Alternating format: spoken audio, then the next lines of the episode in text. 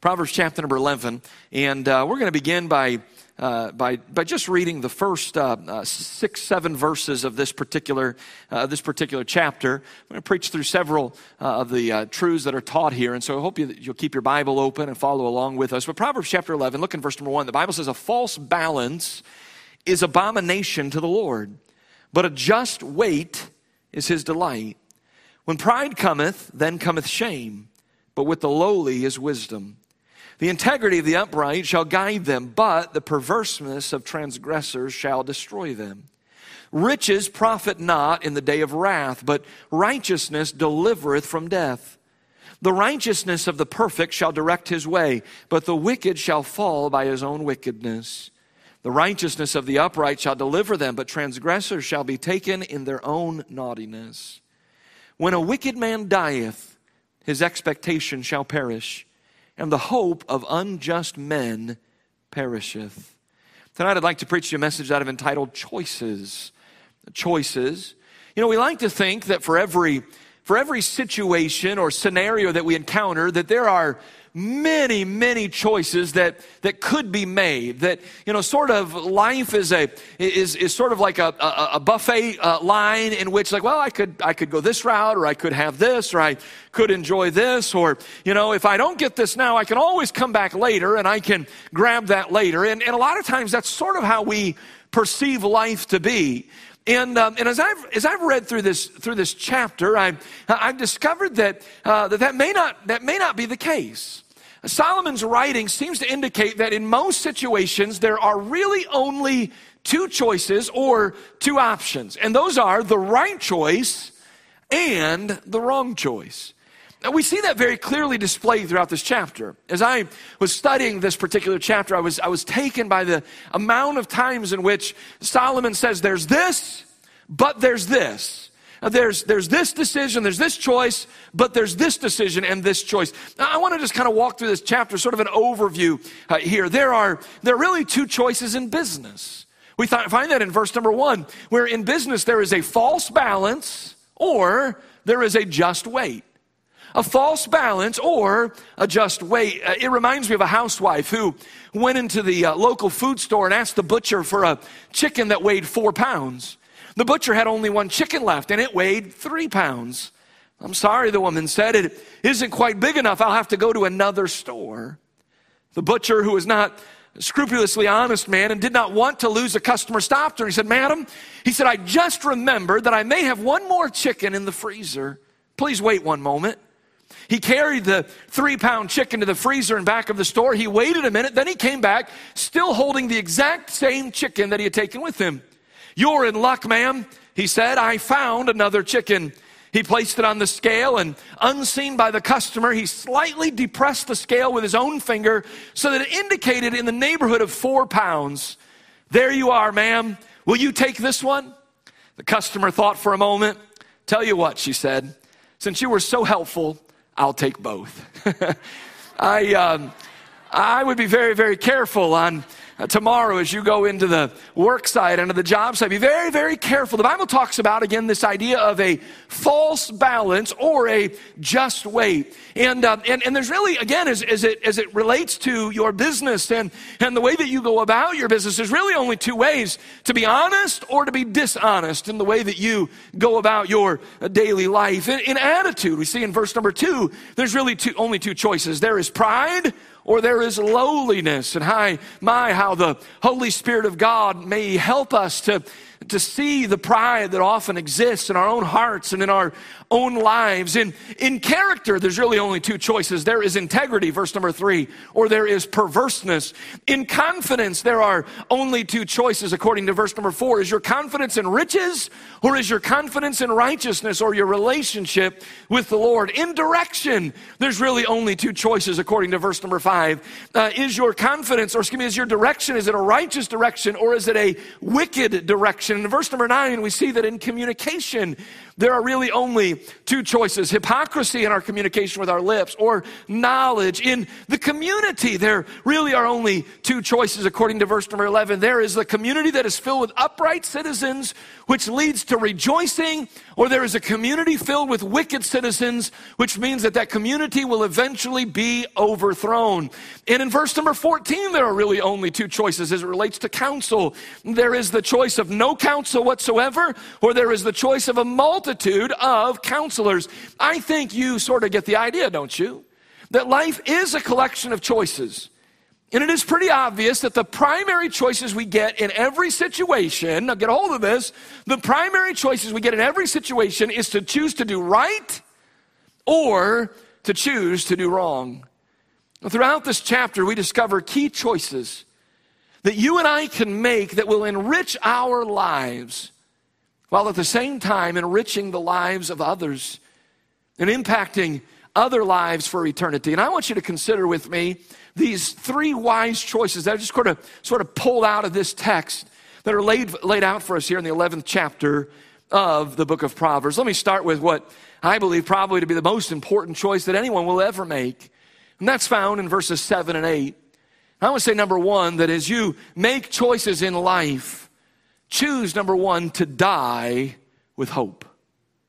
Choose to die with hope. You know, we don't have a choice if we die, do we?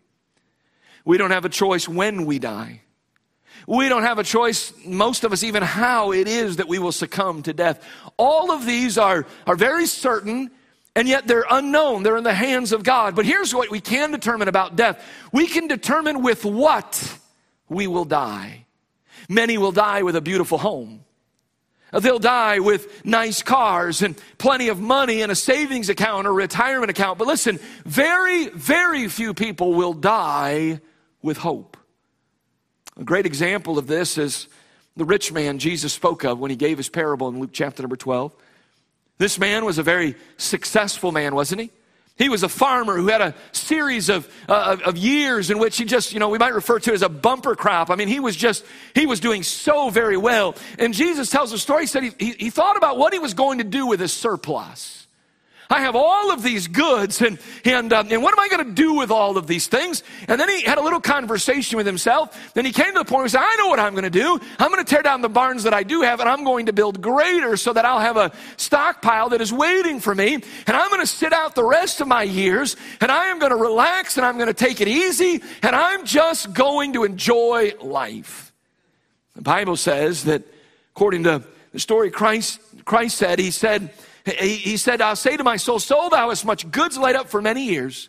Take thine ease, eat, drink, and be merry. But God said unto him, Thou fool, this night thy soul shall be required of thee. Then whose shall those things be which thou hast provided? The end of the day, listen, all of us are going to die. And all of the things that we've worked so hard to accumulate are going to be distributed to others. The one thing, listen, the one thing that we can take with us is hope and expectation. Christ was not criticizing this man because he was successful. That, that's not what this is about. There are plenty of righteous men throughout Scripture that are uh, incredibly wealthy. And even to this day, there are many believers who God has blessed in extraordinary ways. Now, listen, there's nothing wrong at all with success monetarily. His problem is found in the 19th verse, and that is that his hope was in the goods that he had laid up for many years. That's what he was hoping in. I don't need anything for the, for the rest of my life. I have what I need. And that is the subject of Christ's criticism, and that he could simply relax and enjoy the rest of his life. And can I say that those who die with hope in material possessions die with no hope at all? So let me say just two things, very simple. Let me say number one, we discover in this text that the wicked die without expectation and without hope. The wicked die without expectation, without hope. We see that in verse number seven. When a wicked man dieth, his expectation shall perish, and the hope of unjust men perisheth. You know, the best, the best life, and this ought to be one of the most sobering thoughts that ever enters our mind, is that the best life for the wicked man and woman is this one. This is it. And I just be honest with you, that to me is one of the saddest thoughts imaginable. That this, that this down here is the best that it ever gets. I've, I've lived long enough to, to discover that pretty much most of the things down here are, by and large, they're a disappointment. Most of the things that I, uh, that I covet or that I desire, that I long for, when I finally possess those things, they do not, they rarely provide the satisfaction, the happiness. With the, with the, listen, with the exception of the relationships of this life, very, very few things provide me with satisfaction. And yet the wicked man, the unjust man, the ungodly man, it's all about right here and right now. It's about a, another trip. It's about another car. It's, a, it's about another experience. It's about another house. Uh, it's about another meal. It, it's, a, it's about another pair of, of, shoes or another, another set of, of clothes or whatever the case might be. And this, listen, this is all that they have. Can you, can you imagine? Aren't you glad? Aren't you glad that this life is, all, is not all that we have to look forward to? I mean, if you live long enough, maybe there's some young people that are still sitting here saying, you know, I still, I still, I want to experience what you're saying. I'm not ready to just take your word for it yet. And I understand that. And, and I was where you were at one point, but I guarantee you live long enough and you'll come to the same conclusion that I've come to. And maybe, maybe it's just a relationship with Christ is so much better, and, and, and, a relationship with other believers is just so much better. And maybe that's what the world is missing, and they just don't understand what they're missing. But I'm just simply saying, I'm so glad that this is not all that I have to look forward to. And I, again, I know there are pleasures in this life, but they're so temporal and they're so fleeting. One of the great curses of this life is time. Everything here is for a moment. And every day brings us closer and closer to our body's ultimate failure and death. You know, the pleasures I once enjoyed are less thrilling, and some are not even able to be enjoyed the older I get. I was thinking of some things that I used to enjoy so much that I no longer, they no longer thrill me. And um, some of you, some of you will chuckle when I, when I say this. When I was a little boy, uh, we, we, we had one time a year in the summer in which uh, my mom's side of the family would all meet at Cedar Point. And, um, and, and we, you know, that day would be picked out well in advance. And, and my mom had, her, her parents lived over in Lima, Ohio, and she had a brother over there with family. And, and, uh, and so we would pick a day out and, and, uh, and we, would, we would drive that way and, and they would drive. And I remember the night before I could barely sleep.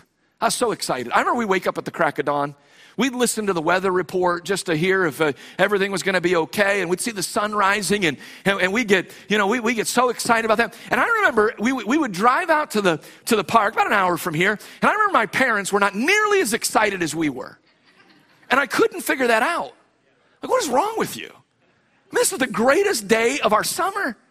And you don't look like you're all that excited or all that thrilled. And, and I, I almost got the vibe that my dad would almost rather be at work than be at Cedar Point. And I thought, that is a new low right there, you know? I mean, how can you not be thrilled about all of this? And of course, of course, because it was the one day that we went a year, I mean, we opened the place up and we closed it down. I mean, we were there till late at night. And I mean, I mean, my, my parents, I mean, we were dragging out of the park. And we were sitting here saying, if we could, we'd do it all over again tomorrow. We loved it. Loved it. If you gave me $50 and said, here, here's $50 and here's a free ticket to go to Cedar Point, I'd say, keep it. you can have it.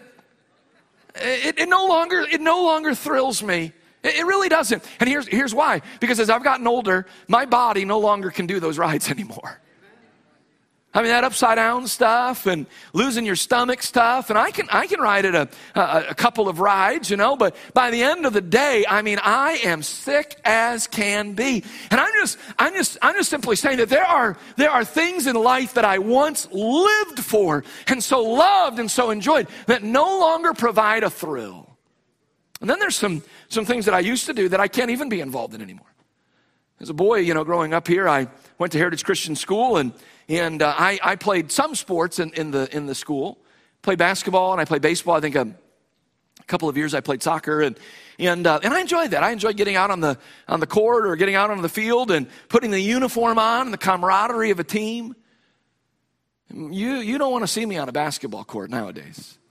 You really probably didn't want to see me on a basketball court th- those days either, but I, I, I was, uh, you know, one of the few that they had, I guess, that was available and that would play. But I'm just, I'm just simply saying, listen, those days are gone. They're gone, long gone. Some of you know what I'm talking about. Some of you are a star athlete and, you know, you blew that knee out and you've never been the same.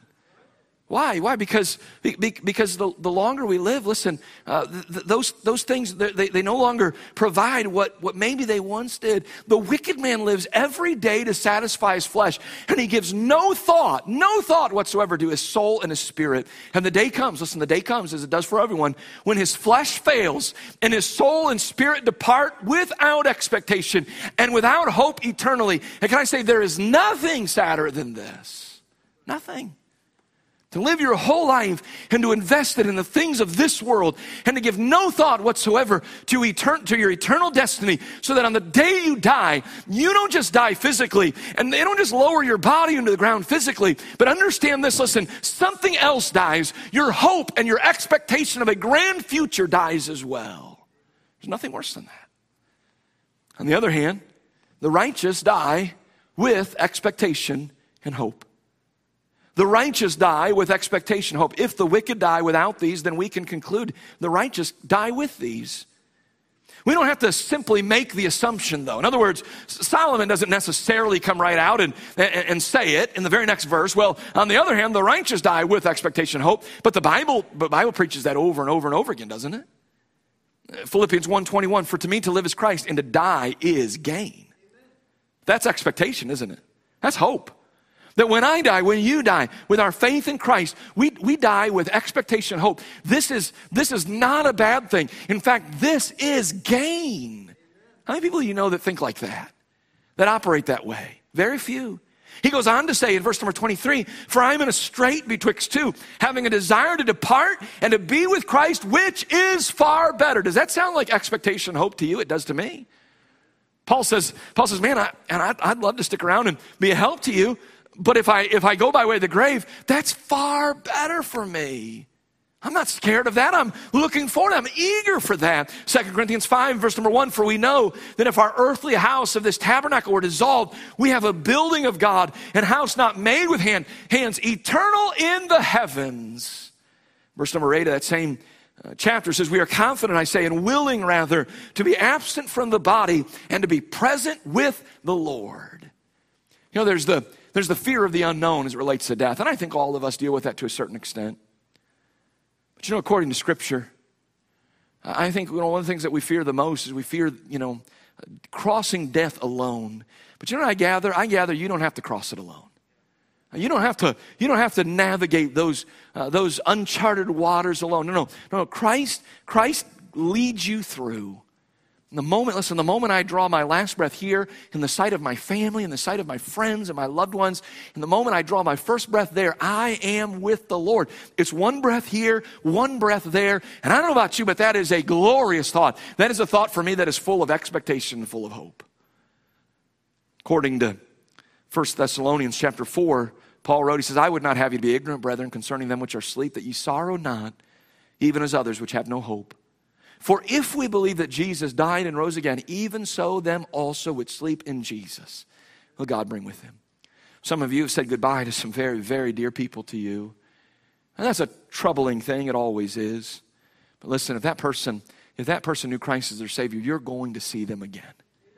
And if you go by way of the of the rapture, you go by way of the trumpet sounding. When that trumpet sounds, guess what? Jesus is bringing those folks with him. And you're going to meet them in the air. And what a grand, glorious, beautiful reunion it is going to be. So it's obvious, isn't it, from Scripture that the righteous die with expectation, with hope. But here's the question how does one, how does one become righteous? How do they die righteous? The Bible tells us there's none righteous, right? According to Romans chapter 3 and verse number 10, there is none righteous, no, not one. And so this is a problem for us all because if, if the only way to die with expectation, hope, is to be righteous, we're all in a very, very bad place, aren't we? But here's what Christ did Christ made a way. He made a way for us to inherit or to be clothed with His righteousness. The Bible says in Ephesians chapter 4 and verse number 22 that you put off concerning the former conversation the old man which is corrupt according to the deceitful lust and be renewed in the spirit of your mind and that ye put on the new man which after God is created in righteousness and true holiness. When you got saved, when you got saved in a figurative sense, you took off some, some old rags that were tattered and that were dirty and were filthy, were stained, they smelled. They didn't look good. And you talk. You listen. You took those. Uh, you took those old rags off and you placed them aside. Christ really did this for you. And you know what He did? He clothed you in His holiness and in His righteousness.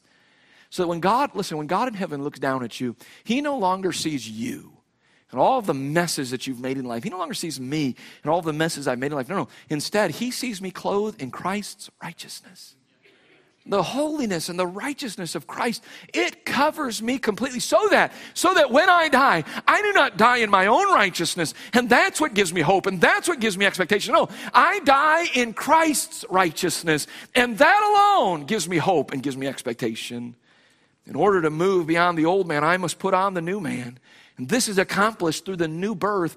Jesus told Nicodemus that in order to see the kingdom of God, he had to be born again.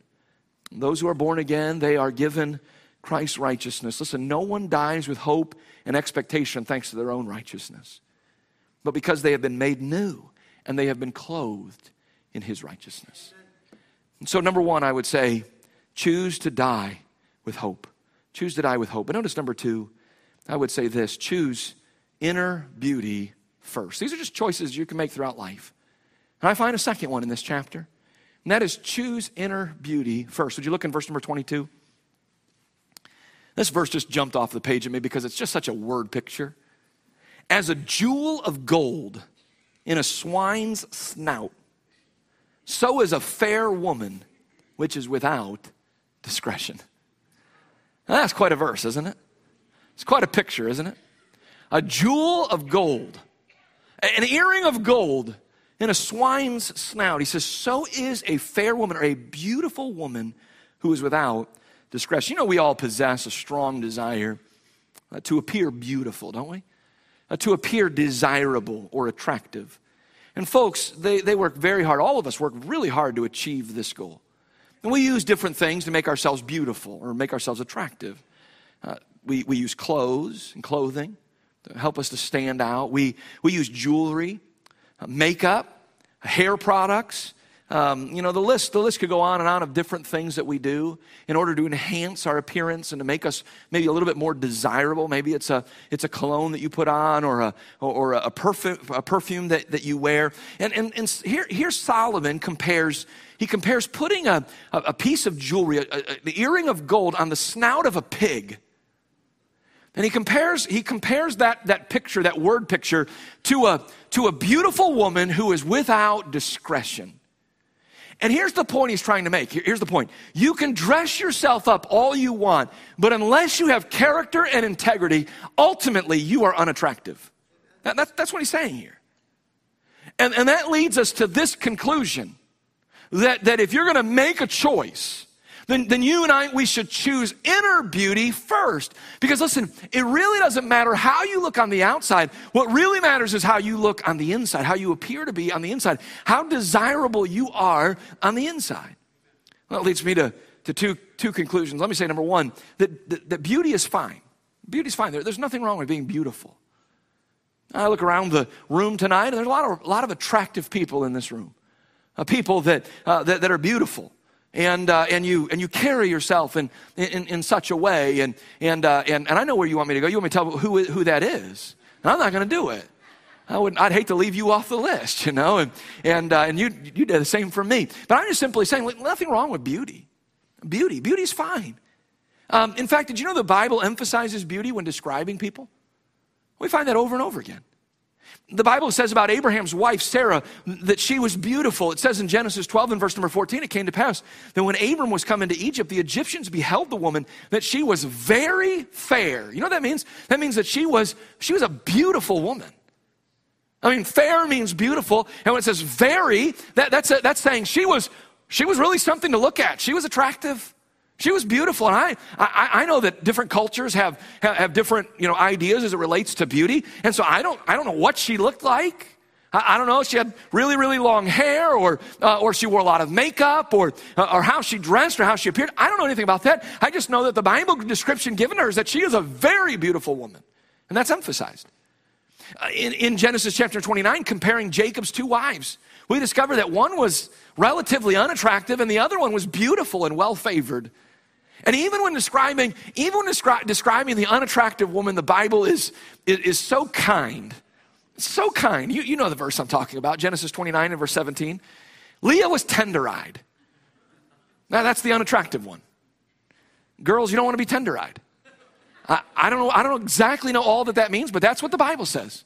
Because he, he, he's comparing, Moses is comparing her under inspiration of the Holy Spirit. He is comparing the tender eyed one, and then he goes on to say, but on the other hand, the sister, oh, she was beautiful.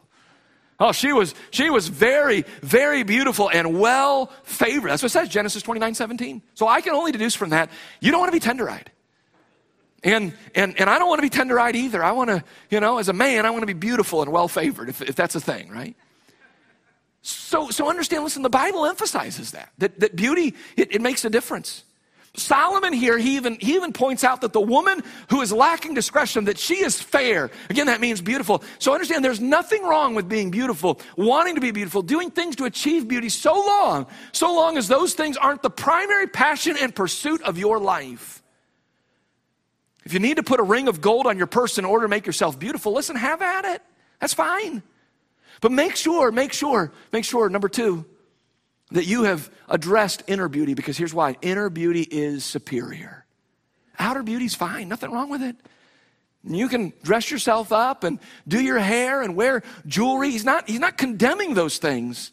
But he's saying, make sure, make sure that you address the inner man first. Because if you do not address the inner man, and basically, all you've done is by putting the earrings on and by dressing yourself up and doing the hair, you, you, you, you, you basically, you've, you've not accomplished anything.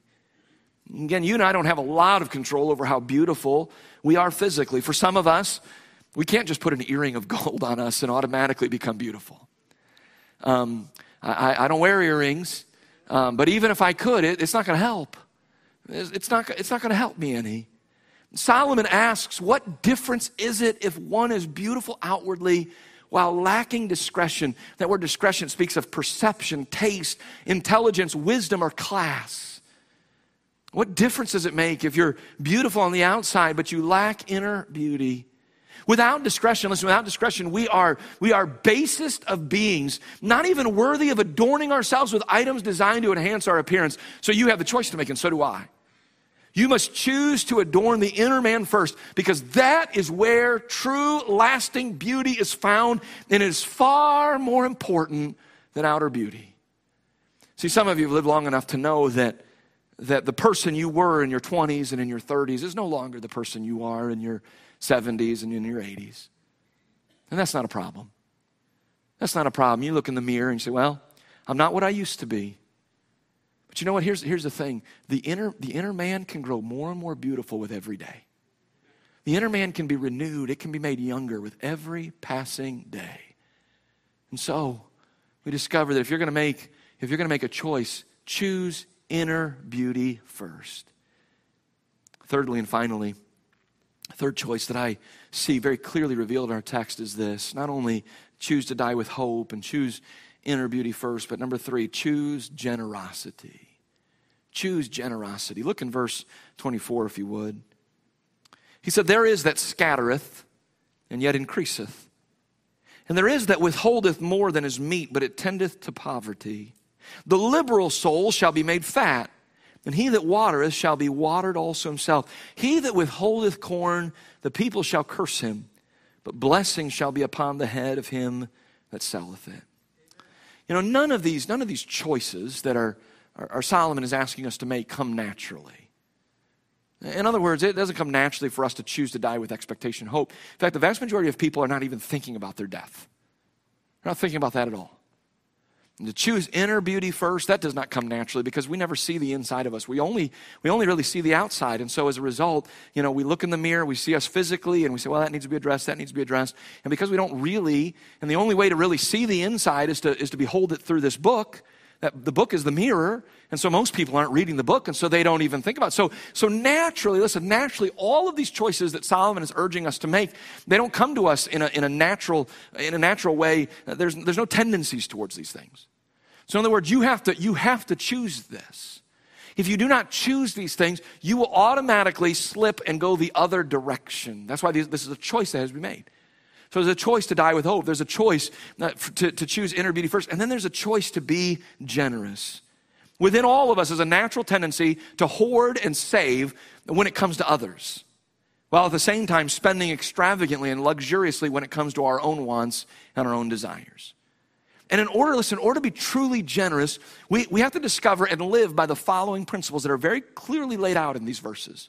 There's three principles that, that you'll discover if you're going to be generous, if you're going to really be generous as an individual, as a person, you're going to have to come to, to grips with these, with these principles. Number one is the principle of faith.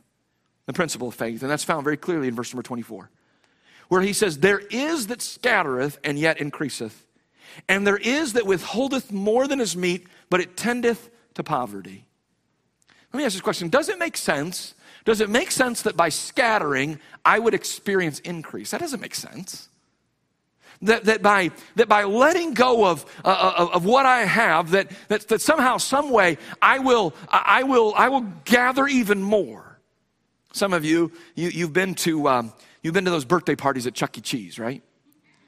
And in Chuck E. Cheese, they have this like this wind tunnel thing. You know what I'm talking about. And it blows, I think it blows money or tickets or something like that. And, uh, and, and, it, and it, it's, it's, it's, it's, an incredible, it's an incredible thing. And you get a kid in there, and I mean, that stuff is swirling everywhere. And he's, I mean, he's just trying to grab everything. And by the end, by the end of it, he walks out and he's got like two things. I mean, there were a million things in there, and he walks out with two and he's bummed and he's and he's and he's and he's ripped and and uh, and you know it is what it is. I, am reminded of the story of the young man who who put his hand in the you, you've heard that story already. Put his hand in the in the gumdrop machine, and uh, and and he was he, and he was holding he was holding on to what he had and he couldn't get it out. He couldn't get it out. And had he and had he just had he just let go, he could have he could have slipped his hand out and he'd have been just fine. But in many respects, that's sort of how we live life. Man, we're, we're, we're, we're, wanting to grab hold of, of everything, everything that we see, and we're so easily distracted. And yet, and yet, when, when, I, uh, when, I, when I think about this principle, when I scatter something, I am releasing it from my grasp, and I will likely lose it. That's the, that's the common understanding that we have. And it does not make sense to us that by withholding more than I could possibly need, that that would lead to poverty. But that's what Solomon writes here. And, and so, you know what he's saying? He's saying, listen, you must come to terms with the faith element. You, you must accept this principle by faith. One of the greatest givers was George Mueller of Bristol, England. When he, when he first launched out into the orphanage work God had laid on his heart, all he had, all he had was some small change. He also had three dishes, 28 plates, three basins, one jug, four mugs, three salt shakers, one grater, four knives, and five forks. That's all he had. By the time he finished his work, some 10,000 boys and girls had been housed, had been fed, had been clothed, had been educated, and settled into gainful employment all those years ago. He had given away vast sums of money to help Sunday schools and day schools at home and abroad. He had given away nearly 2 million Bibles and New Testaments. He had circulated 3 million books and tracts. Questions asked how much money passed through his hands? Nobody knows, but God alone. Yet George Mueller died as he lived, poor, according to the world standards. However, like Abraham, according to Genesis 25 and verse number 8, Mueller dr- died full. He died full. Why? Because he understood the faith element. I can hold on to these 28 plates and these five forks and these three salt shakers and this small change that I have in my pocket. And I can hoard these things for myself, or, or I can put these things to use. And I can see God do a great work through my life. And here was a man, listen, here's a man that scattered his goods, and yet it led to increase. Why? Because he understood the principle of faith. Christ said, when we do things, when we're generous to the least of our brethren, he said, You have done it for me. According to Matthew 25 and verse number 40, when I give extravagantly by faith, I can expect God to increase me, but when I am stingy and I withhold more than is meet, I can expect poverty. Notice number two, there's not only the principle of faith, but there's the principle of sowing and reaping. Would you look in verse number 25? Seen very clearly, the liberal soul shall be made fat, and he that watereth shall be watered also himself. You know, there's an undeniable Bible principle of sowing and reaping. It's not just a Bible principle, it's a basic law of science and really of, of life. And we see it played out in science and industry and interpersonal relationships. The list could go on and on. Here, here's what the farmer understands the farmer understands that in order to reap a harvest, he must first sow the seed. If I sow seed liberally, he says, I will be made fat. If I water consistently, I will reap abundantly. This is the principle that is being very clearly laid out in our text. And so, if you're going to choose to be generous, you must first of all come to terms with the principle of faith. And then, secondly, the principle of sowing and reaping. And then, finally, number three, there's the principle of kindness. If you look in verse 26, he that withholdeth corn, the people shall curse him. But blessing shall be upon the head of him that selleth it. You know, at the end of the day, can you not just be generous for the sake of good, old fashioned kindness? Just the fact that you saw a need and you thought, you know, I don't particularly know that person all that well and I'm really under no obligation, but just for the sake of kindness, I got some corn over here. Can I just can I just give them some of the corn that I have instead of holding on to it? I, I don't know what it is that, that you might have that might be a blessing to someone else or be a help to someone else, but but can I not just give, you know, some of you, some of you, it's not, it's not giving away material possessions, but some of you, you're consistently giving away some of your skills and your gifts to other people to serve them. Maybe you know how to work on cars. Instead of charging people an arm and a leg, hey, you know what? Bring your car on over and I'll, I'll change the oil for you. I'll make sure that, you know, this is taken care of or that's taken care of. Well, why are you going to do that? Well, you know, because I have the corn, you know, I have the skill and I might as well do it. Uh, just, just for the sake of, of just being kind. Look what happens to the man who shows kindness. Oh, blessing is upon his head. But look what happens to the man who withholds the corn and he withholds the kindness. What happens to him? The Bible says he's cursed. If you're going to be generous, you're going to choose to be generous, you're going to have to acknowledge the principle of faith. That, that, listen, I could hold on to this if I want to, but somehow, some way, I can't quite figure it out, but somehow, some way, when I let go of this and when I scatter it, God, God does something miraculous. And He allows what I have released, what I have scattered, He allows it to lead to plenty. And if I withhold it, if I hoard it, somehow, some way, it leads to poverty. I don't understand it. I can't explain it, but it's true. So there's the principle of faith. And there's the principle of sowing and reaping. You know what? If I if I want to if I want to be, reap a harvest, then I'm going to have to water some, some things and I'm going to have to sow some seed. And so I'm just going to start planting generosity. I'm going to start planting generosity. And if you'll do that, I, I believe you'll discover that it'll come back to you in a big time way. And then finally is the principle of kindness. Why should you be generous? Well, just be kind. Show the love of Christ. You know, to, but, but Jesus said, By this shall all men know that you're my disciples if you have love one to another. He would say, he would say in his he would say in his, his, his, prayer there in the, in the upper room, he would say, Listen, the world will know that I have been sent by God above. The world will re- acknowledge my deity. They will acknowledge that I'm the real deal. Why? Why? When they see your love for one another, when they see the unity that you have and the cohesion that you have. And listen, one of the ways that that's played out is in the realm of generosity. Listen, in this room are a million needs. And in this room are a million people that have the ability, if they wanted to, have the ability to meet some of those needs. So why don't we just choose generosity? Choose inner beauty first and choose to die with hope. Our